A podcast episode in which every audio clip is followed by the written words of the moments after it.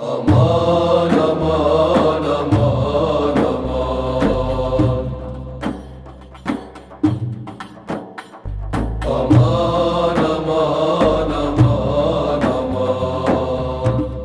بسم الله الرحمن الرحيم والحمد لله رب العالمين والصلاة والسلام على سيدنا ومولانا محمد الذي نثر الله عليه الحكمة فجمعها. يطير شوقا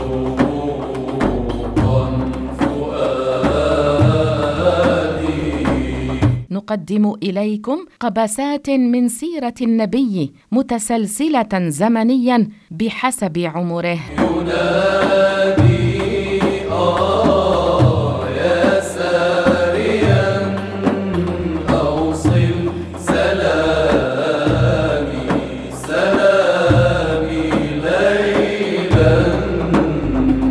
السنة الثالثة من الهجرة النبوية كان دخول المصطفى بحفصة بنت عمر القانتة الصوامة القوامة. وفي السنة الثالثة من الهجرة كان دخوله بالزينبين زينب بنت خزيمة الحارثية وزينب بنت جحش التي قص الله خبرها في القرآن الكريم. وفيها حصلت غزوة أحد.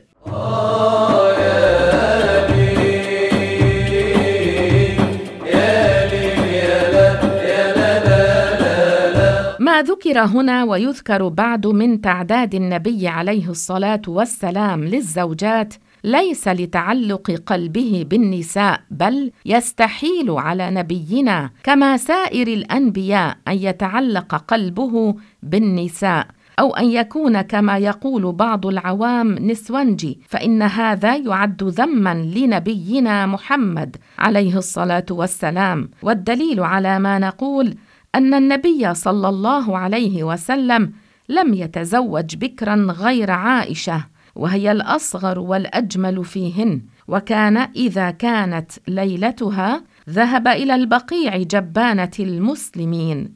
زد على ذلك أنه لم يعدد إلا بعد وفاة السيدة خديجة وذلك بعد أن جاوز الخمسين من عمره.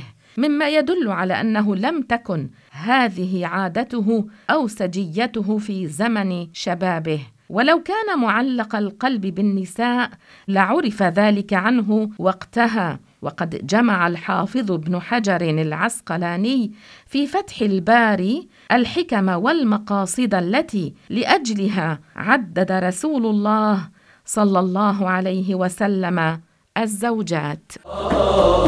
يا شافعا أخاف يوم الحساب ويلا أحدها أن يكثر من يشاهد أحواله الباطنة فينتفي عنه ما يظن به المشركون من أنه ساحر أو غير ذلك.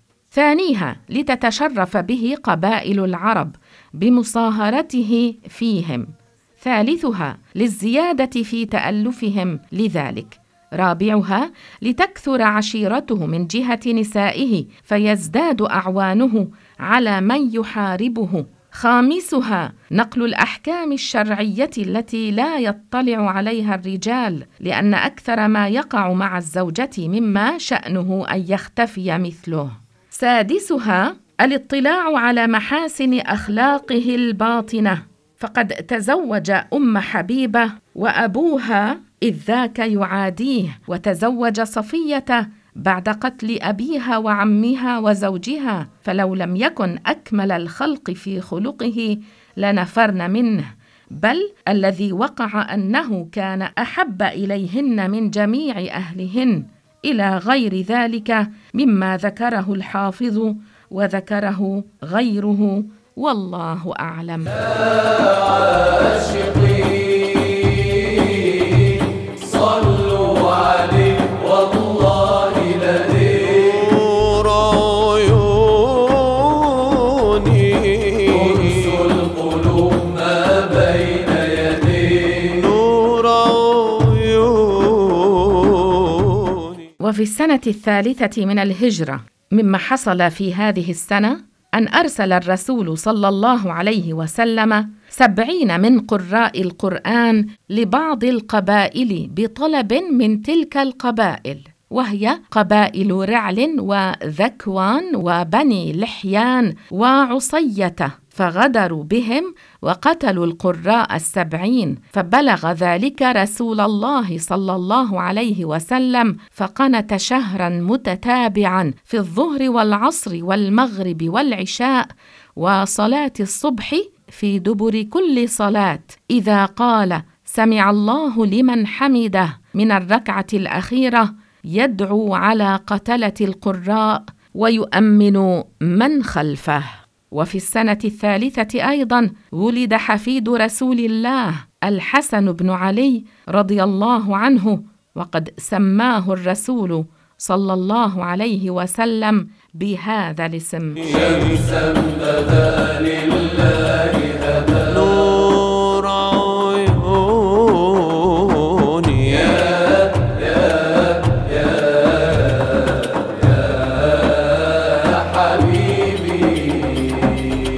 السنة الرابعة من الهجرة النبوية نزل حكم قصر الصلاة الرباعية للمسافر، ونزلت أحكام صلاة الخوف، ونزل تحريم الخمر، وفي هذه السنة ولد الحسين بن علي حفيد رسول الله صلى الله عليه وسلم، وكانت تسميته من النبي عليه الصلاة والسلام، فقد قال الإمام علي رضي الله عنه: كنت رجلا أحب الحرب فلما ولد الحسن هممت أن أسميه حربا فسماه رسول الله الحسن. فلما ولد الحسين هممت أن أسميه حربا فسماه الحسين.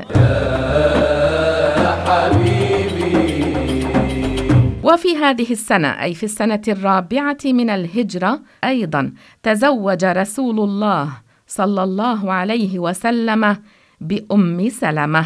أما في السنة الخامسة من الهجرة نزلت آية الحجاب وحصل الخسوف فصلى النبي صلى الله عليه وسلم لخسوف القمر صلاته على الكيفية المشهورة. وفيها كانت غزوة الخندق وتسمى أيضا غزوة الأحزاب. وفي هذه السنة أي في السنة الخامسة من الهجرة بنى رسول الله صلى الله عليه وسلم بجويرية بنت الحارث. يا ساريا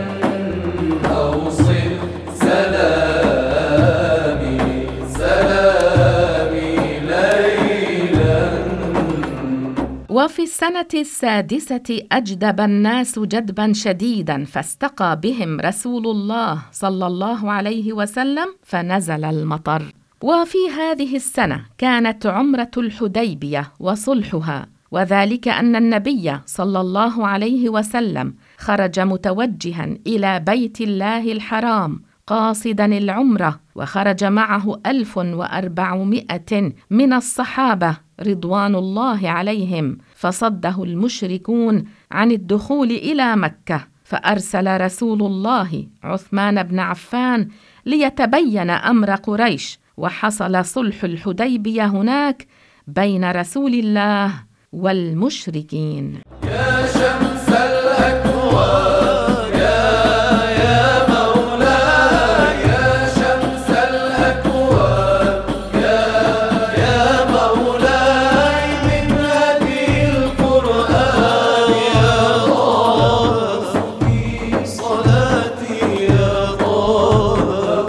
هذه السنة أيضا أي في السنة السادسة من الهجرة حصلت بيعة الرضوان. وذلك لما أرسل النبي عثمان بن عفان إلى قريش ليبين لهم سبب مجيء النبي صلى الله عليه وسلم وأصحابه وأنهم يقصدون العمرة وليس القتال.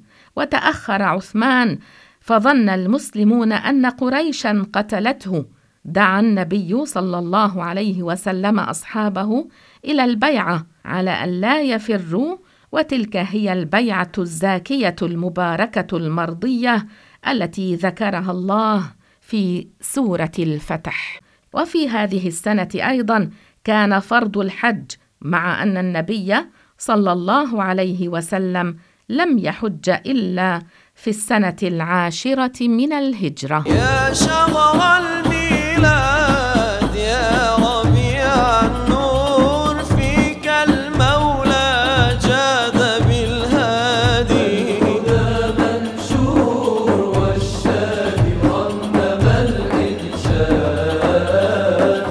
وفي هذه السنة أي في السنة السادسة من الهجرة أرسل رسول الله صلى الله عليه وسلم كتبا إلى ملوك العالم يدعوهم فيها إلى الإسلام وذلك بعدما رجع النبي من الحديبية. وقد عاهد قريشا على وقف القتال بينهما لمدة عشر سنوات مما أتاح له التفرغ التام للدعوة مع غيرهم. فبدأ رسول الله صلى الله عليه وسلم في مراسلة ملوك العالم ودعوتهم إلى الإسلام. فعن أنس رضي الله عنه أن نبي الله صلى الله عليه وسلم كتب إلى كسرى وإلى قيصر وإلى النجاشي وإلى كل جبار يدعوهم إلى الله. وليس هذا النجاشي الذي صلى عليه النبي صلى الله عليه وسلم. وعن أنس رضي الله عنه أنه قال لما أراد النبي أن يكتب إلى الروم قيل له إنهم لن يقرأوا كتابك إذا لم يكن مختوما فاتخذ خاتما من فضة ونقشه محمد رسول الله فكأنما أنظر إلى بياضه في يده. من هدي القرآن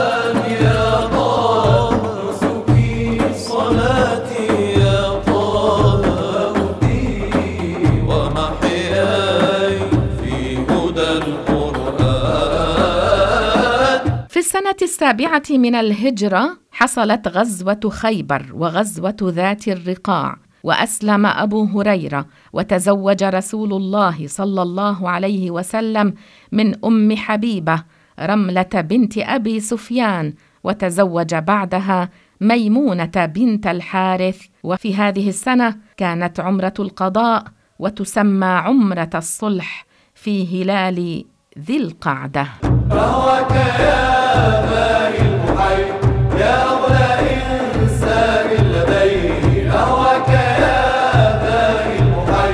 في السنة الثامنة من الهجرة لما كان عمر النبي صلى الله عليه وسلم ستين سنة أسلم عمرو بن العاص وخالد بن الوليد وأبو سفيان بن حرب وكانت وقعة مؤتة وبها كان أعظم الغزوات فتح مكة في رمضان لنقض قريش العهد الذي عاهدهم إياه في الحديبية. في هذه السنة في السنة الثامنة من الهجرة اتخذ النبي صلى الله عليه وسلم المنبر ليخطب عليه وكان قبل ذلك يخطب إلى جذع فلما فارقه حن إليه وأن فاحتضنه فسكت. في هذه السنة أيضا اعتمر رسول الله صلى الله عليه وسلم من الجعرانة وولدت مارية القبطية لرسول الله صلى الله عليه وسلم ولده إبراهيم. يا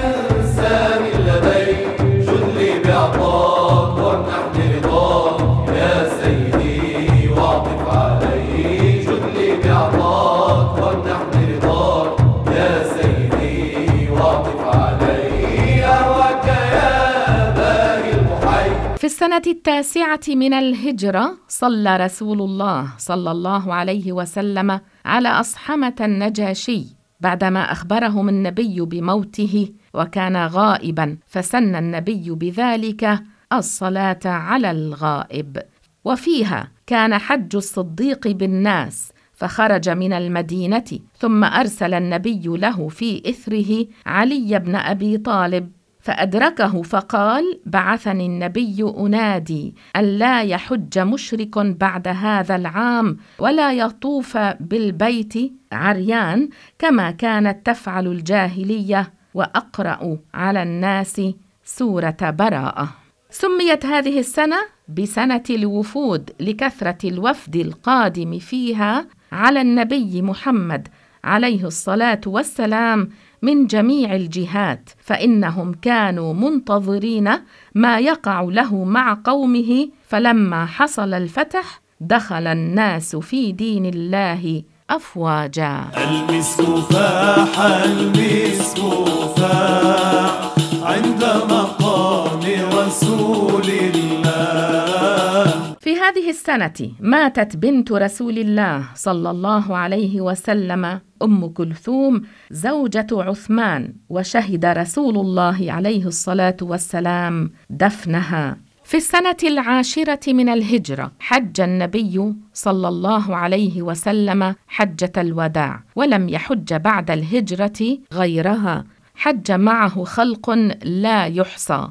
وفي ذي الحجة من هذه السنة نزلت على النبي صلى الله عليه وسلم وهو واقف بعرفة يوم الجمعة اليوم أكملت لكم دينكم وأتممت عليكم نعمتي ورضيت لكم الإسلام دينا والمقصود بذلك قواعد الدين.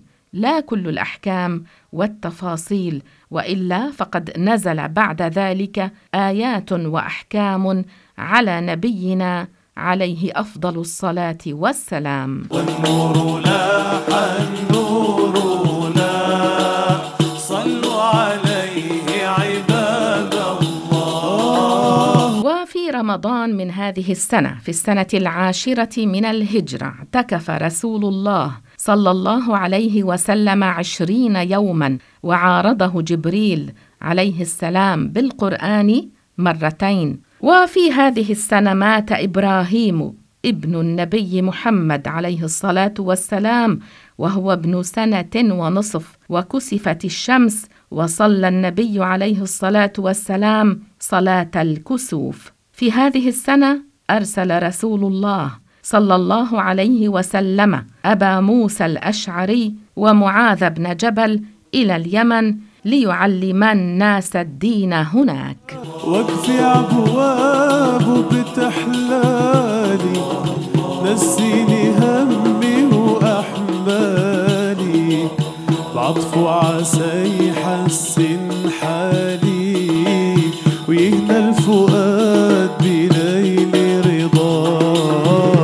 رضاه يا من تخلقت بكل صفات الأنبياء وتميزت بأكثر فأنت محمد ومحمود وأحمد سيدنا وحبيبنا ومولانا سبب وجود الدنيا وسبب هدايتنا وسبب فرحتنا. المسك فاح المسك فاح عند مقام رسول, رسول الله.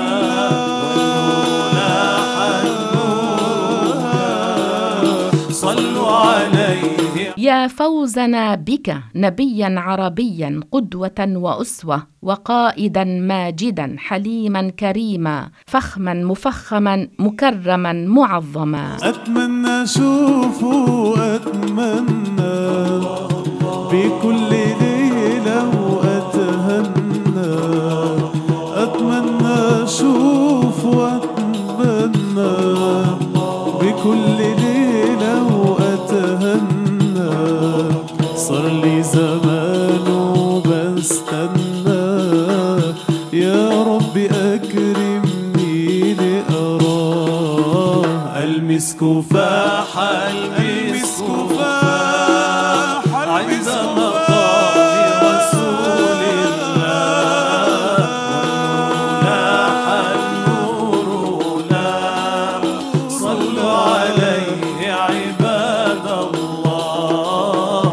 صاحب القبة الخضراء تكرم علينا بالبشرى يا صاحب القبة الخضراء تكرم علينا بالبشرى انت من النعم الكبرى.